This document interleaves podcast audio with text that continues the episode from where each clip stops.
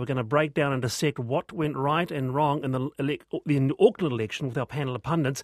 RNZ's expert in all things Auckland is Todd Niall here. We're driving. Todd, good morning to you. Morning, Wallace. Uh, and joining Todd is PR consultant and former political editor of the NBR, Ben Thomas, uh, and former editor of the Herald, Tim Murphy. Welcome to you both. Good morning. Hey, firstly, my question is expanding around uh, New Zealand first, and I'm quite interested, Ben, in this uh, left-right split. You've got, uh, you know, the, the, mayors of the main centres left-leaning, and yet you've got the central government uh, uh, uh, strongly national. Um, what's what's the reason for that, and will that feed into election next year? Do you think? Yeah, look, I'm not sure. I think what it really reflects is that traditionally the Labour Party is very strong on the ground. They have this organisational apparatus. Um, you see it particularly in Auckland, where Phil Goff was, you know, Len Brown was sort of screwed off the top of um, the election campaign machine in Auckland, and then Phil Goff, uh, sorry, Len Brown was, you know, kind of removed, and Phil Goff was sort of replaced at the head. But but largely the personnel and the movement and the organisation stayed exactly the same. Tim. Oh, look, I think uh, you could put John Key up for the for the right in Auckland now, and you'd have trouble probably. And he might be the only one who could pull it off. Uh, it seems that they, they, they strive, they search, and they get nobody who's got that kind of impact yet. Um, so I think Ben's right. The Labor Party uh, and the left have a real lock in Auckland now. But I do think people think differently about local things. You know, it's about their parks, their footpaths. Auckland has got big issues as well, and I think people are probably more ready to listen to somebody from their community as an individual than rather going out and voting for a region wide political brand. I think the sort of the messages that go around in local government don't work as well if there's a big brand political policy behind it. Mm. Look, I think the other thing is that uh, the National Party, for instance, doesn't tend to exert as much control over their local candidates. Um, in Auckland, it is a bit of a sort of fiefdom, you know, or, or some might unkindly say retirement village for the National Party, um, where you have these kind of curmudgeonly characters who don't really like interference uh, from from a central at a central level.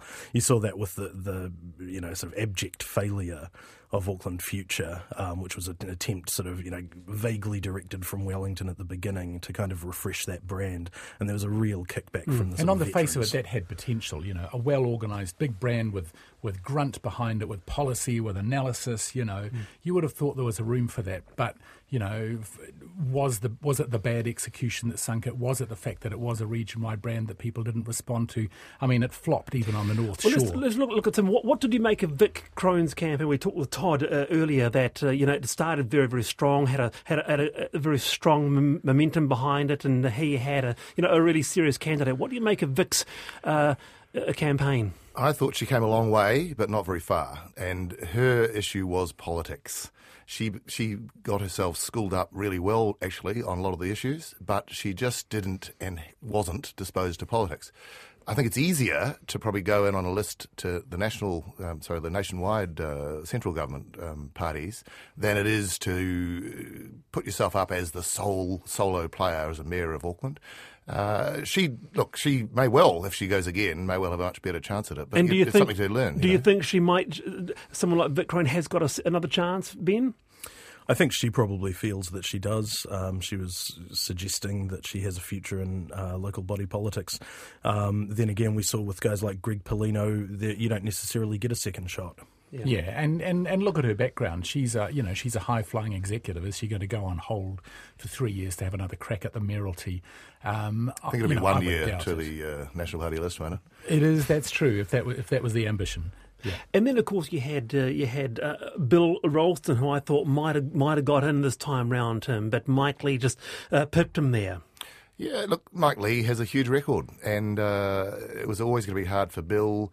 Um, Lee could just tick off all the things around Auckland that he's been thoroughly involved in, and there's a great incumbency factor there. Mm. What most surprised you about this uh, about the election in Auckland? Ben? No, not a huge amount. I think uh, Vic Crone probably made a better showing than a lot of people expected. Uh, at the same time, it wasn't totally out of line with Palino's performance against Len Brown in the last election. Um, so, no, no huge surprises. I think, again, uh, Chloe Swarbrick was talked up a lot, but her end result wasn't much more than a pretty significant protest vote. Yeah. Oh, I think uh, Phil really just kept the line, did what he had to do, and uh, he'll be good. He is not a low energy uh, candidate or a low energy person. I sat next to him at one debate, and he just comes out of his skin with passion for what he's talking about, uh, which doesn't seem to be his actual profile out there in the community. That's interesting you say that because that didn't that didn't really come across as the leader of the Labor Party, but a couple of the debates I did uh, with both Vic and uh, Phil, what was what was really pronounced was how Phil would uh, jump in there with facts and then bring it up with a personal anecdote, uh, and Vic really, Yeah, really, Vic really came across as a, a business person and business person only, knowing the big sort of phrases, but not really sort of giving her much of herself. You know. He's had 30 years of doing Right. this, of getting elected every three years. What's that, 10, 10, 11 elections? He should be that good. But it was interesting listening to your interview with him earlier. Uh, and this may be a challenge that he faces. It was all about the government. Everything he talked about was about the government. He's going to need to get out of being a parliamentarian and start being the mayor of Auckland Council. He, housing's all about the government. Auckland Council actually has a significant housing Well, program. I- so what's going to happen? I agree. there? I think he sounded very political, and it'll be interesting to see how long it takes him to uh, break away from any Labor Party policy. Well, we've got a man here who's hugely experienced in central government. Uh, what, do, what do you make of, of his government stance? Well, he's kind of painted himself into a corner. Um, if you if you look at the actual campaigns, Goff and Crone, you, you couldn't get daylight between them, in the sense that they're both running on two to two point five percent rate rises at most. Uh, no more borrowing, um, no asset sales.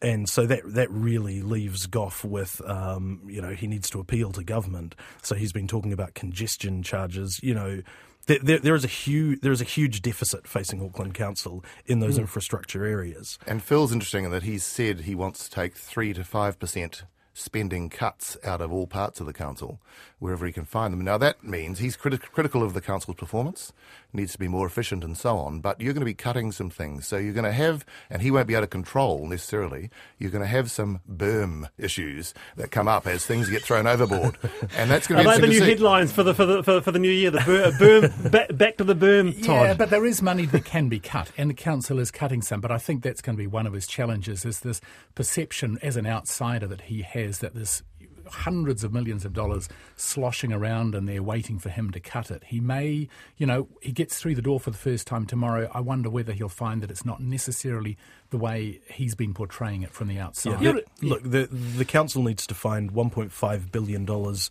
just to fund its share of the the central uh, city rail link. Um, you're not going to get that by cutting a bi-weekly newsletter or getting rid of some web maintenance. or staff. raising the living wage, which adds four million dollars to the cost. Yeah, well, that that's right. You know, all of these small things add up, and and you know, it's a bit of you know, we really did see sort of lazy politicking all the way through this. There was a You lot know, of posturing, wasn't Ev- there? every, And- everyone's going to provide more services for less money, and actually, I think it's an indictment on the major candidates that actually the 22-year-old Chloe Swarbrick probably did have the best policy platform of any of them. What did you make of Chloe Swarbrick's uh, uh, stance? And she's being very, very coy about uh, where she's going to next. But uh, you can you can bet that a couple of parties, maybe the Greens, uh, would have approached her. Hey, what are you doing for next year? Oh, look, I thought she was highly impressive. So on to Chris. Trotter said a young Helen Clark. Ah, well, who's that a, a, a, a, a compliment to? Um, look, I I thought she was really effective, and she was. You're right. She had a most coherent, in front of people, stand up uh, policy. Uh, I don't know. Do you want to go into national politics? She she came in to make a very important point, and I think made it. But I don't sense that she's someone who sees a life in politics ahead of her. Very, very good indeed. Well, Todd Niall, Ben Thomas, and Tim Murphy, thank you very much. And in Wellington, uh, from Insight, Philippa Tolley, thank you for joining Sunday morning this morning. Thank you very much for having me, Wallace. Great to be here. Very, very good. Uh, and just recapping, looking at the mayors uh, before we move on around the country. Uh, Thames Coromandel District elected Sandra Goudie. She was Coromandel MP for the National Party nine years. Tony Cockshawn returns unopposed. Now, Hamish McDouall, a former mastermind and Sale of the Century winner, uh, Ben, he's become the mayor of Wanganui. Do you recall Mastermind? Do you recall Hamish? Look, I never saw him on Mastermind. I've met him a few times as a candidate for Labor. He's um, a perennial runner-up to Chester Burrows um, in that area. Um, very impressive guy. Very good.